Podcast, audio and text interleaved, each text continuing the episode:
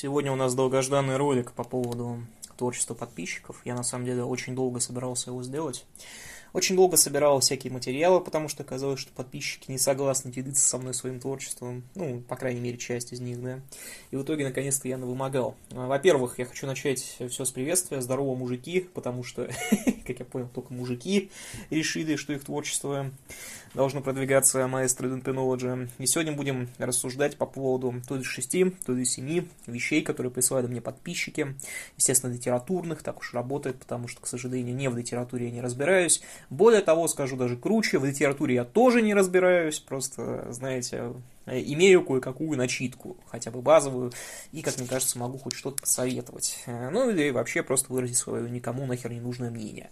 То есть, вот такие вот дела. А сразу же, для того, чтобы мне не было минус семь подписчиков по итогам этого ролика, то, что я хочу вам сказать. Сразу же, мое мнение – это мое мнение. То есть, если я вам неожиданно что-то посоветую, только по моему мнению. Это не обязательно, что вещь, которую надо исполнять, или вещь, которая вот ультимативно э, будет правильной. К сожалению, нет. Это вещь, которую просто думает рандомный чувак из интернета. Вот относитесь это, как, не знаю, как, как, как какой-нибудь чувак в комментах неожиданно вот нащупал ваше творчество, и вот у него такое вот мнение по поводу этого творчества. Вы уж извините. И думать, что я имею какие-то там особенно большие грани понимания, думаю, бессмысленно, честно говоря, вот честно. То есть, э, я в это не верю абсолютно. Я обычный чувак из интернета. И давайте начнем. Начнем, наконец-то, разбирать творчество подписчиков. Начнем мы с романа Никачу, который называется... Роман Никачу — это не имя, роман Никачу — это жанр, который называется «Дорога в забвение». Никачу с самого начала, потому что мы с Никачу часто сидим в дискордах, предполагал, что я буду критиковать его роман за язык. Потому что, ну, видимо, я, знаете, уже всеми своими подкастами произвожу впечатление как человека, критикующего только за язык, но, на удивление, у Никачу нормальный язык вот в «Дороге в забвение», вполне себе подходящий как раз жанру. Что такое «Дорога в забвение»? Это автобиография некоего персонажа. Я так понимаю, скорее всего, он вдохновлен самим Никачу, есть такое четкое ощущение. Это вот его автобиография, того, как он живет, прочее, с его детства до двадцати четырёх или двадцати пяти лет, что ли. Ну и, в общем, это... Это достаточно небольшая книжка, там где-то стоит двести, ну, я ее прочитал там один раз, прочитал второй, да мне это не было проблемой, я даже перечитал, вот в каком-то смысле. И смотрите, в ней на удивление все неплохо. То есть она, на удивление, хорошо справляется со своей функцией. То есть показать то, какой человек Никачу. И тут у нас проблема будет изумительно концептуальна. Какая у нас здесь есть проблема? А, несмотря на то, что эта книжка-то нормальная, в ней есть проблема конкретно для меня. Она касается некой... Как бы так объяснить? Делание из мухи слона, что я не знаю, попыткой показать себя более плохим человеком, чем ты есть. Я вот не знаю, просто некоторые проблемы, которые я прочитал вот в этой книге, они вот меня просто изумили в том плане, что они просто объясняются словосочетанием, ну ты хороший человек просто, вот поэтому у тебя такие проблемы.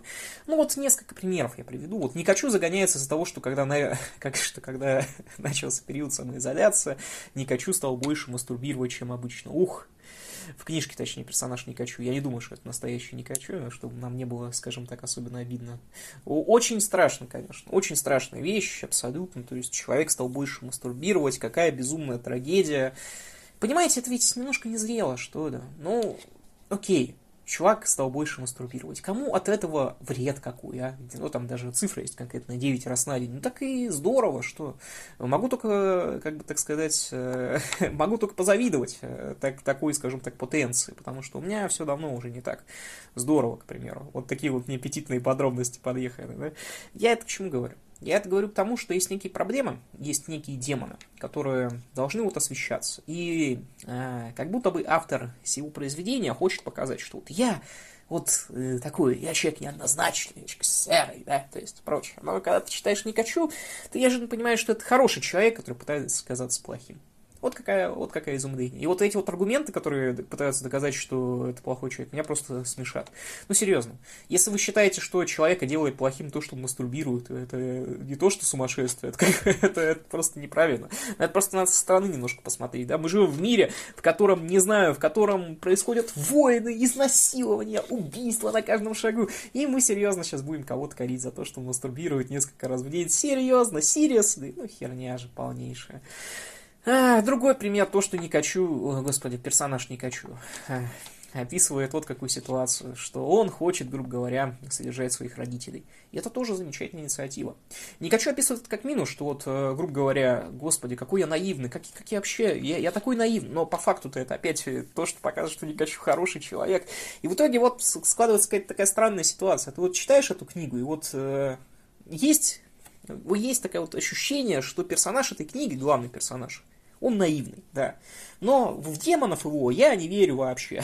Как бы вот, я не верю вообще в этих демонов. Потому что, на мой взгляд, это не демоны, это такие, знаете, э, ну, просто загон на пустом месте часто. Вот прям, ну, загон на пустом месте, господи, ну, не знаю, ну, прям загон на пустом месте. Я понимаю, какую функцию несет эта книга. Я понимаю, что это, скорее всего, такая вот арт-терапия, да. То есть, похоже, вот функцию несет э, скрытый подкаст вот на моем канале, вот на мое двадцатишестилетие, в котором я рассказывал про себя. Если видели, ставьте лайк, если не видели, то, ну, не знаю, как-то как фанатство у нас не получается тогда.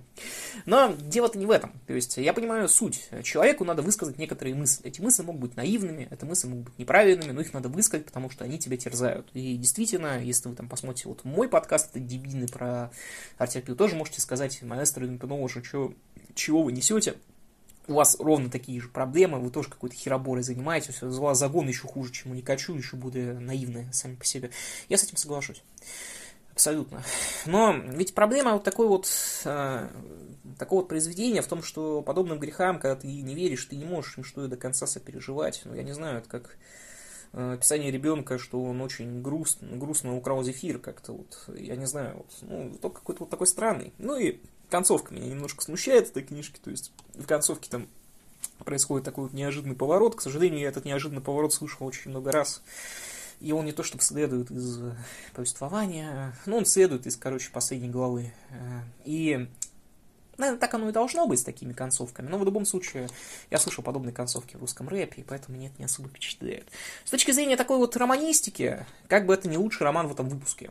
Ну, потому что их тут два в этом выпуске. Я так открою страшную тайну, да? Наверное, в этом есть что-то. Вот я честно скажу, там и Никачу писать надо дальше. Но, опять же, вот в будущем, вот особенно если человек пишет вот что-то такое автобиографичное, может, кому-то надо, надо дать это прочитать заранее. Может, кому-то надо посоветовать Никачу, сказать, что Никачу, не надо писать, что ты хороший человек, то в этих книгах не надо вот делать хороших персонажей, сделать хотя бы неоднозначными. Я не знаю, в этом вот проблема. То есть, какого-то настоящего сумасшествия в этой книге я не увидел. Хотя, опять же, это было не безинтересное прочтение. То есть, когда я читал там какого-нибудь Никачу, прочитался у меня гораздо веселее, чем какой-нибудь Суэнвика, к примеру. Вот такой яркий пример. Оценку ставить не буду, по понятным причинам, думаю, это никому не надо. Какой у меня совет? Совет, он именно в концептуальности. Надо как-то проработать персонажа, особенно персонажа главного. Потому что все-таки мы должны... Он должен удивлять нас, понимаете? Он должен удивлять нас какими-то мыслями, которых у главного, ну, либо какой-то жизой, что ли, или как-то вот перевернутой жизой, я не знаю. То есть главный герой ты должен увлекать, а когда ты просто читаешь и видишь, что главный герой, ну, наивен, ты как-то так, ну, не веришь в него, что до конца. Я не знаю, может, у меня только так, поэтому, опять же, мои шизовые советы можете не исполнять, я как бы не специалист в этом плане. С языком все в порядке, нормально все, структура все в порядке, читается легко, ну и здорово, как говорится, пойдет. Ссылочку, кстати, оставлю, если кто там захочет почитать. То, что у нас в открытом доступе, только на то, что в открытом доступе, то, что мне в личку пересылали, на то ссылки я оставлять не буду, по понятным причинам, да. Второе у нас это график-шоу, или же Егор Сайкин. Вот на Егора Сайкина точно оставлю ссылку, это у нас... Теперь это э, буктюбер, э, что тоже очень здорово, вызывает книжки. Это художник, прославился как автор обложки к «Сладкому брусничному». Э, вот как бы это он, Егор Сайкин. Э, на стримах и прочем присутствует как эм эм график-шоу, э, графикс, простите. Я недавно правильно прочитал этот никнейм.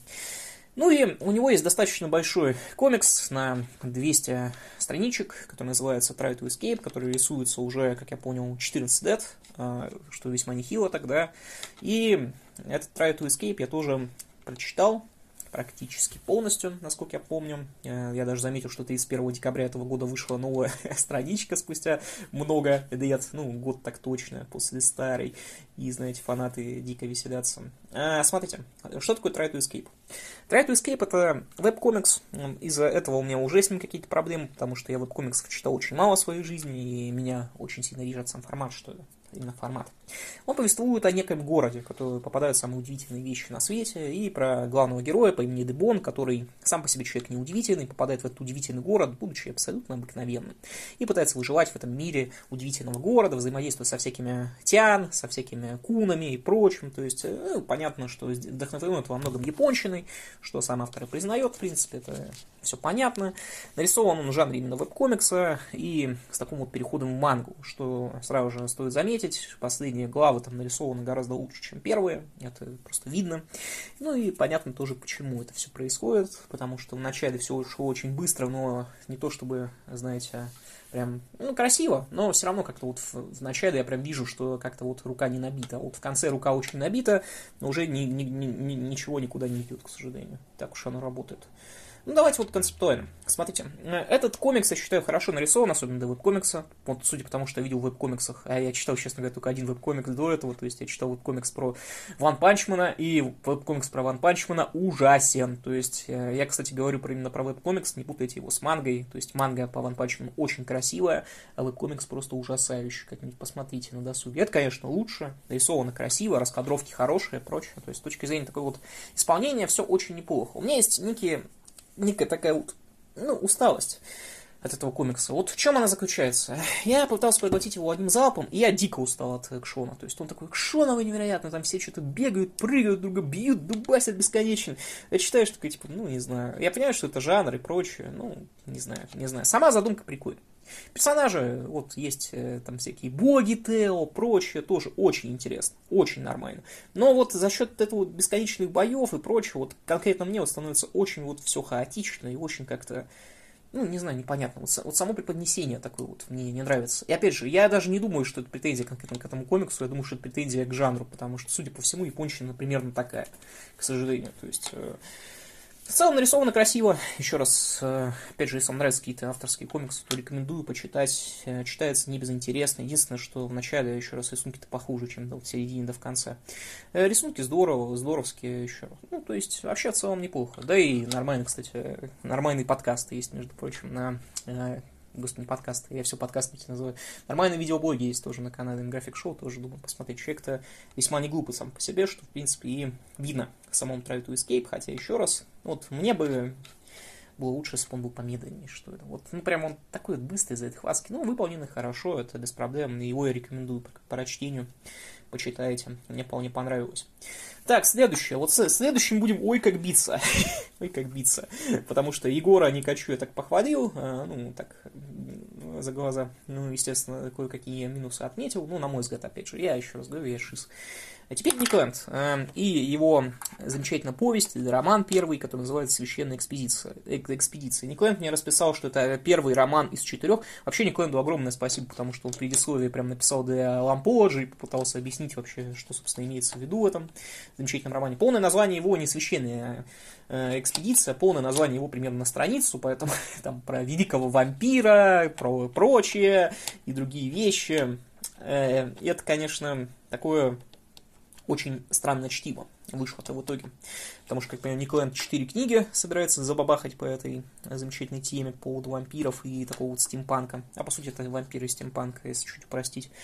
Ах, ну и... Давайте поговорим вот про вот эти вот сто семьдесят страниц, которые я почитал у Никлэнда, и что там, собственно, есть. Смотрите, это достаточно странное чтиво. Оно странное по нескольким вещам.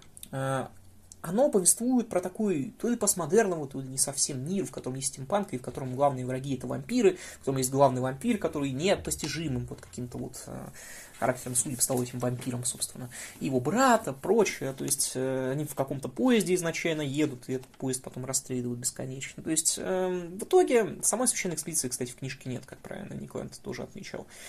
В итоге мы получаем очень странную вещь. Смотрите, эта книга, она имеет очень хороший сеттинг сам по себе, то есть, который вот действительно можно как-то выжить, можно как-то отражать, потому что он действительно как-то убедительно расписывается, какие-то генералы армии и прочее. Это сеттинг какой-то большой, короли бесконечные и прочее. Ты это читаешь, и сеттинг-то большой. Но в чем проблема-то? Проблема вот именно в передаче этого сеттинга. То есть, что я имею в виду? Эту книгу, ее надо либо делать больше, надо либо делать э, меньше, как это ни странно. И надо определиться, что мы, собственно, пишем. Что я имею в виду? Мы либо пишем вот классическое, э, вот, не знаю, классическое фэнтези, прочее, и тогда мы должны делать очень много экспозиций, причем классического толка. Либо пишем постмодерн, и тогда мы уходим от экспозиции вообще и начинаем вообще шизу бесконечную. То есть, и тогда можно уже и оставить вот абсолютно в, знаете, в таких вот полях. Сразу же минус, господи, плюс напротив у Никленда, который скажу, это еще раз, это очень хороший мир, он прям хорошо воображается, некоторые персонажи хорошо работают, прям очень интересная задумка сама по себе, идея отличная, на мой взгляд, сама по себе вот про, ну, сам мир вот этот, стимпанковский, вампировский и прочее, там некоторые моменты этого мира хорошо играют, но какие минусы? Минусы – это обезличенность персонажей. Тут, не знаю, персонажей нахер, вот на сто семьдесят страниц, как примерно в «Игре престолов» вообще все, то есть у всех у них есть имена, что, наверное, неправильно, то есть слишком много.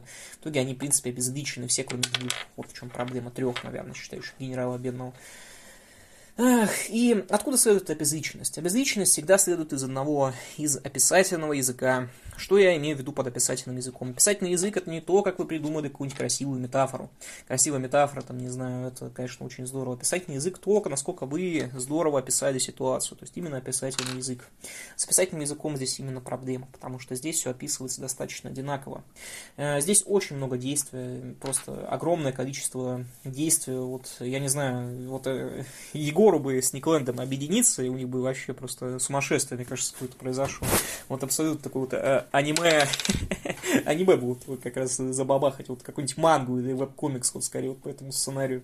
Вот действий очень много, это минус. Потому что, ну, это просто сумасшествие какое-то из происходящего, особенно много малых действий. Никто просто посидеть нормально на стуле не может и рассказать, что он, собственно, хочет сделать.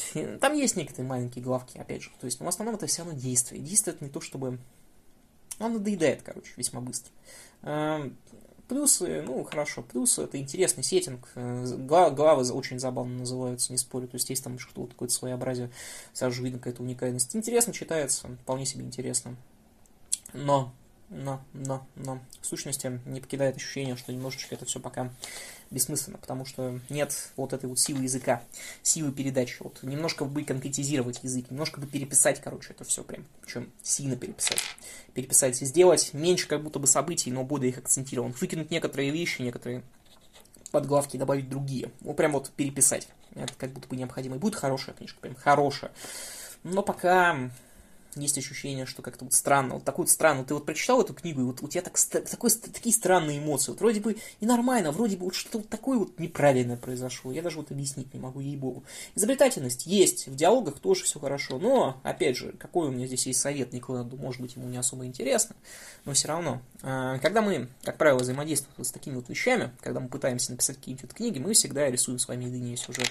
И тут она хоть и нарисована, но рисуем прям по... пунктом. Не только вот основную линию, что вот какой-то вампир должен прибыть из точки А в точку Б, вот прям по пунктам, как этот вампир прибывает туда-сюда, туда-сюда, и потом расписываем по частям, чтобы это не было слишком запаристо, чтобы у нас не было слишком много действия, и чтобы оно не было японщиной, потому что у Никленда в итоге-то вышла японщина, к сожалению. Я не знаю, насколько это планировалось. В итоге, э, перспективно ли это все? Перспективно невероятно. Но я реализую ли это сейчас? Нравится ли мне то, что я прочитал сейчас? Наверное, все-таки нет. Наверное, все-таки нет. Ну, один, один вот интересный герой за всю книгу, прочее. Такие полуприколы. Ну, я не знаю, вот, ребята, честно. Еще раз, опять же, если там кого-то обижает то, что я сейчас говорю, еще раз, я вообще бездарь, я как бы и такое, наверное, не напишу, я не спорю. Но, опять же, ну вот у меня есть такое ощущение, что сейчас это все-таки немножко неправильно, надо переписывать, да дописывать, я не знаю. И теперь три рассказа, вот у нас конечные, вот с тремя крупными произведениями с вами разобрались, и теперь разобрались, и теперь вот э, три произведения. Первое — это Юрий Еремич и его рассказ «После». А, рассказ «После» — это погремушка, как я понял, Юрий Еремич, я так понимаю, его написал достаточно быстро. Я сразу же скажу несколько вещей, вот относительно вот такой вот, на будущее, советы такие Юрию Еремичу. А, первое — это ритм текста, ритм текста сразу же ломается. Когда у вас каждый абзац по три, по три предложения, читать это неинтересно почти, вот уже после первой страницы. Вот так оно, к сожалению, работает. Когда у вас все предложения примерно одинаковой длины, это тоже читается неинтересно, по поводу обработки сразу же. Структура, она тоже очень странная, как будто вот идея, которая вот накинута, но не до конца доработана. Идея, что прогресс бьет магию, прочее, что вот, да, у нас был такой вот победитель темного стелина, который потом спился. Ну, это читал просто где-то. Я вот не помню где, но я это точно читал. Не могу сказать, что это что-то такое э, прям новое в любом смысле. Мне понравилось, что вначале Юрий Еремич, знаете, когда рассуждает про фэнтези, добавляет, ну, знаете, что фэнтези там бывает разное, что это я помню, это я знаю. Я вот прям... Вот. Я прям понял, что в этот момент, когда Юрий Еремич это добавлял, он специально добавил, чтобы я не доколебался, чтобы я не докопался вот к началу, что вот в фэнтези всегда есть темный властелин, а я бы докопался обязательно. Я всегда такой, я такой человек, я люблю докапываться до всяких вещей. В общем, этот прогресси, прогрессизм бьется вот о что. Во-первых, в рассказике, это погремушка по факту, то есть что мы называем обычно погремушкой, это даже не рассказ, а идея рассказа, то есть это вот черновик рассказа в каком-то смысле, что-то написанное для оттачивания мастерства литературного, ну это по факту оно, то есть потому что по факту здесь очень мало всего, персонажи не особенно запоминающиеся, еще и, знаете, идеи такие вот прям анимешные, анимешные, то есть опять, вот это вот опять аниме, вот идея аниме, что вот темный властелин когда-то был, вот темного властелина победили, теперь Теперь главный победитель темного властелина работает в Макдональдсе вместе с... с... Ну, это, это про аниме. Это Юрия Еремича такого нет, естественно, в книжке. Тут в рассказе. Ну, в итоге, ты как-то вот странно вот это вот расписываешь, что вот аркебузы побеждают темного властелина. Да, побеждают, правда, но толку-то от этого. Не знаю, как-то вот... Не то, что даже не понравилось, а как-то вот... Не знаю, погремушка. Погремушка все еще. Ну, это не серьезно, если честно. Следующий рассказ, рассказ, в котором у меня наибольшее количество проблем, наверное, возникло, вообще из всего, что здесь перечислено, это рассказ «Дом, в котором вас ждут», получается, автора Матушкина, который мне в личку это все отправил. Давайте так, давайте так, я изначально хочу обратиться к... и сразу же сказать, что и, так как рассказ этот очень претенциозный сам по себе, но он так написан, я сразу же очень сильно похвалю его за одно, в нем очень хороший литературный язык. У него вот с точки зрения литературного языка, причем литературного языка в каком смысле? Литературный язык с точки зрения описания именно. Вот, очень красивое описание, очень красиво все написано, там ни единой ошибочки, очень красиво все выверено. Вот в этом плане очень здорово. Вот очень хорошо, о, отличный язык художки. И, на мой взгляд, плохой именно с точки зрения объяснительной. Что я, что я хочу вам сказать? Эта история, она очень странна. Она повествует про человека по имени Иван Игнатьич. В трех вот... Она всего семь страниц, но я перечитал ее пять раз. Вот так вот пришлось, потому что, еще раз, на мой взгляд, плохой объяснительный момент в рассказе. Очень плохой. Что, что я подразумеваю? Ты, и когда я почитал первый раз, я вообще не понял ничего, что произошло. Вообще ничего. Вот совершенно. Это очень плохой знак всегда. Когда читатель что-либо не понимает, это не проблема читателя. То есть чаще всего. Опять же, мы, конечно, легко можем прийти к выводу, что я дебил. Я, напротив, только за этот вывод, но в любом случае, ну, не все же на свете дебилы, да? Вот так вот оно получается. В общем, о чем этот рассказ? Есть некий Иван Игнатьич. Иван Игнатьич, он, ну, такой вот, грубо говоря, действительно такой мистический этот рассказ. То есть Иван Игнатьич, он, как я понимаю, человек без определенного места жительства. У него есть некая цель добраться до Объявления и позвонить в некий дом. В этом доме его ждут, так сказать. И вот, для того, чтобы взять этот, получается... Для того, чтобы позвонить по объявлению, которое вот отличается от всех других объявлений, потому что оно не стерлось еще, как будто бы из памяти, ему необходимо добыть телефон, потому что, ну, телефон. И вот он добывает телефон каким-то очень странным, мистическим образом, то ли забирая его и убив человека, который несет этот телефон, то ли человека сам ему отдает, там зависит уже от определения. И вот он вспоминает еще какого-то чувака, с которым вот когда-то виделся в феврале, и вот он уезжает в конце. Ну, это такая вот достаточно странная вещь, честно. Вот ты ее читаешь и... Красивый язык, вот базара нет, красиво написано. Но с точки зрения объяснения, мутно, мутно, очень мутно, очень мутно. Что плохо, в нем мало ключиков к тому, что, собственно, здесь происходит. Вот мне обычно нравятся мутные вещи, честно скажу, мне вот обычно нравятся. Но в этот раз я вот прочитал, я его прочитал пять раз, и я вот все искал бесконечно... некие подобъяснения, да, то есть еще какие-нибудь ключики, еще интересные детали. Этих интересных деталей не так много в этом рассказе, к сожалению. Вот их бы добавить еще несколько хотя бы, или расширить его хотя бы в два раза. Вот обычно, помните, я рекомендую всем вот как раз э, делать все короче. Здесь его как будто бы нужно расширить и добавить некоторых интересных деталей, потому что, ну вот, интересная деталь в том, что главный герой вспоминает того, что вот когда-то в феврале был какой-то друг, и вот неожиданно там нам прописывается, что вот стерто из памяти его. Интересная деталь, но она одна. По факту-то, который упоминается два раза. Ну, я не знаю. В итоге, как-то вот странно. Вот в итоге его либо надо делать конкретным, очень сильно, либо делать совсем бесконкретным. Вот прям совсем бесконкретным. Но я не люблю неконкретные вещи. Вы, наверное, уже поняли по этому каналу, что я не люблю неконкретные вещи. И поэтому у скажем так, Дениса. Uh, у него лучший рассказ с точки зрения художественного языка, вот из всех, что мы перечислил, худший с точки зрения художественного, и, наверное, худший с точки зрения объяснительного. Потому что, ну, это просто непонятно. это просто, вот, ну, это просто непонятно. И я вот перечитал вот это вот сообщение, которое мне отправил, что вот хотелось бы встретить адекватную критику. Ну, потому что люди не понимают этот рассказ. Я его не понял. Вот честно, вот я, не, я до сих пор не понимаю, что, что там случилось до конца. Убил он там какого-то человека, не убил, за ним роботы какие-то следят, прочее. Мистика и реализм. Я не знаю. Оно просто очень размыто само по себе. И люди, они чаще всего не любят размытое. Я вот точно размытое не люблю. Я люблю вещи конкретные. И, к сожалению, К сожалению, еще раз, вижу я перспективу в этом рассказе, я вижу в других рассказах. Если вот вы, вот ваш хороший литературный язык нанижите на ветвь сюжета, то это будет очень здорово, потому что вот, вот как я вижу некую особенность, да, для людей, которые вот просто смотрят этот ролик и решили, знаете, послушать. Вообще, я, как правило, встречаю две проблемы очень большие у людей, которые начинают писать. Эти две проблемы, они очень странны, потому что они, кажется, не схожи. Первое – это отсутствие литературного языка. То есть у вас все работает, и вот, но все равно вы не пишете литературно, вы не умеете пока ни в какие вот вещи, вы пока не умеете в различные, грубо говоря, обороты и прочее, и это фиксится, потому что это зафиксить не так и трудно, то есть если вы будете много писать, вы научитесь писать красиво, это на самом деле просто, вы это зафиксите, но есть вторая проблема, вторая проблема это непонимаемость, непонимаемость того, как работает сюжет, то есть я попробую вам объяснить, то есть с одной стороны вот читаете какой- какой-нибудь рассказ, и в нем есть... Это литературный язык пресловутый. В нем есть различные вещи, то есть расписывающие то, какое там зеленое дерево, какие там красивые, невероятно облака, прочее, вот эти вот замечательные вот высказывания, прочее. Но по факту, по факту, вот происходящее в книжке, оно, ну, оно странно, то есть там нету самой линии сюжета, нету повествовательной линии, там нету смысла как будто бы. То есть вот есть некая наметка, и эта наметка, она неправильно работает. Что, да? То есть человек очень часто, из-за того, что человек, ну, нашему мозгу, он на самом деле не так уж логично мыслит сам по себе, он зачастую выкидывает разные логические связи. Некоторые логические связи проводят априори, то есть мы про них не продумываем. И в итоге сюжет сам по себе получается обрывистым. И вот эта вот обрывистость, она гораздо страшнее, чем отсутствие литературного языка. Она гораздо ужаснее, потому что когда у вас в голове хотя бы выстроен какой-то сюжет, и вы понимаете, что вы хотите сказать, это очень важно.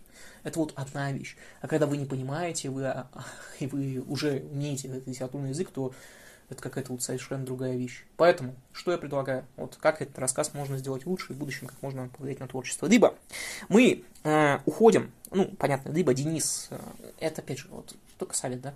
Либо вы уходите совсем вот в мутность, то есть вот прям добавляете мутных элементов, чтобы эта книжка, вот, будущее, там, не знаю, рассказ, прочее, чтобы он стал еще более мутен. То есть, чтобы вот вообще, вот вообще мутотень была кромешная.